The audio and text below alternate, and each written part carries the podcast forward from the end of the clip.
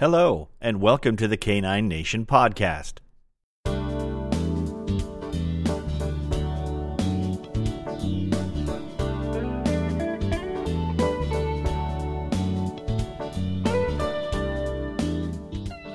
It's Monday, January 19th, 2015. This is episode 102.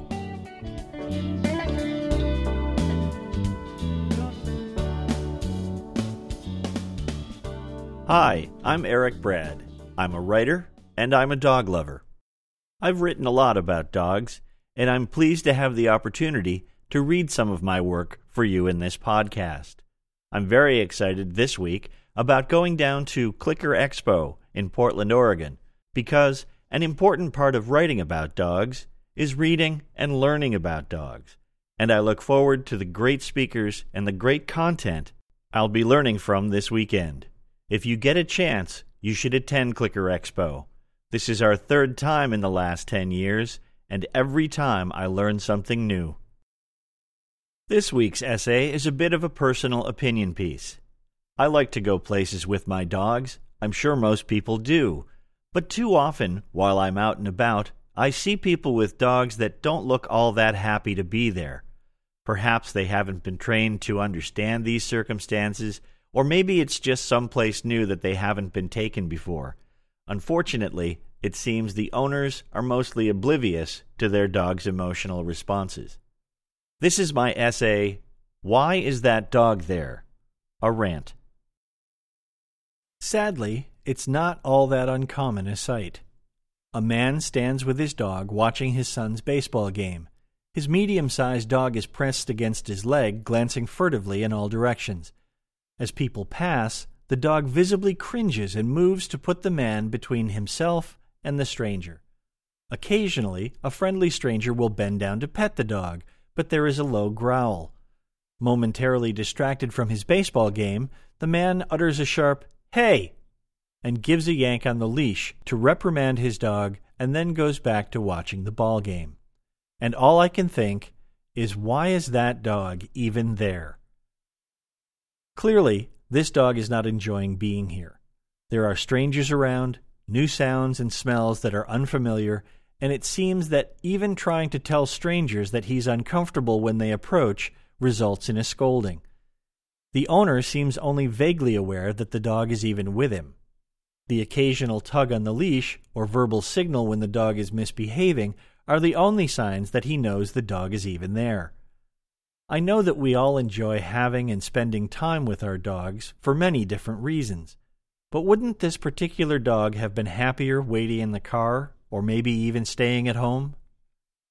I'm sure that if I approached that man and asked him why he brought his dog here, he would have a hundred reasons. And if I asked him if he thought his dog was uncomfortable, he would say something like, Oh, he's fine. But this dog is not fine. It's frightened, unsure, defensive, and I'm sure it feels very much on its own. That could be a recipe for trouble. Perhaps this man thought the dog would enjoy coming to see his best friend, his son, at his baseball game. Maybe the man was not comfortable leaving the dog in the car because he barks and howls when left alone. It could be because the man's wife told him to take the dog with him. Whatever the reason, because the dog enjoys it, could not possibly be it in this case. We have our own reasons for where and when we bring our dogs with us. It's clear to me that not every owner considers whether or not their dog is capable of handling all of the situations to which we subject them. The dog is just expected to deal with it, to cope with whatever situation that they find themselves in because we wanted them to be there, because we wanted it. Not them, us. And we get what we want. I don't mean to suggest that there are hordes of terrified dogs out there who could lose their cool at any moment and savage the nearest stranger or child.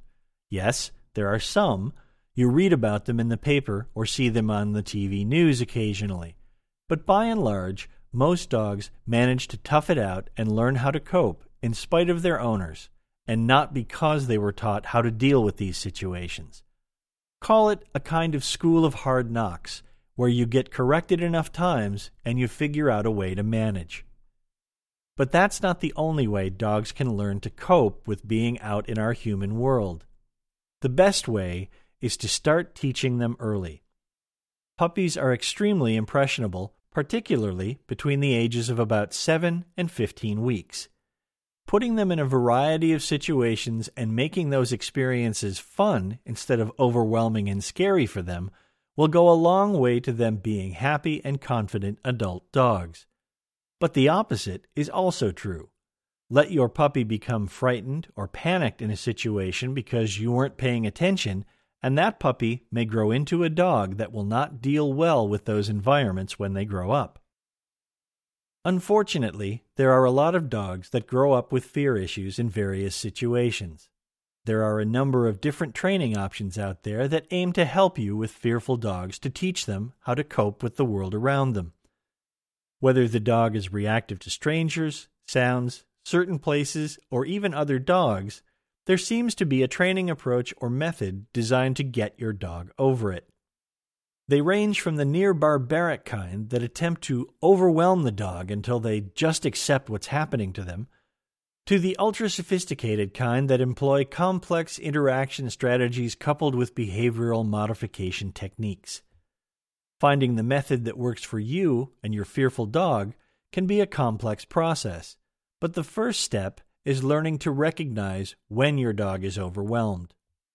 It's not always as easy as the dog just barking its head off and looking bug eyed scared.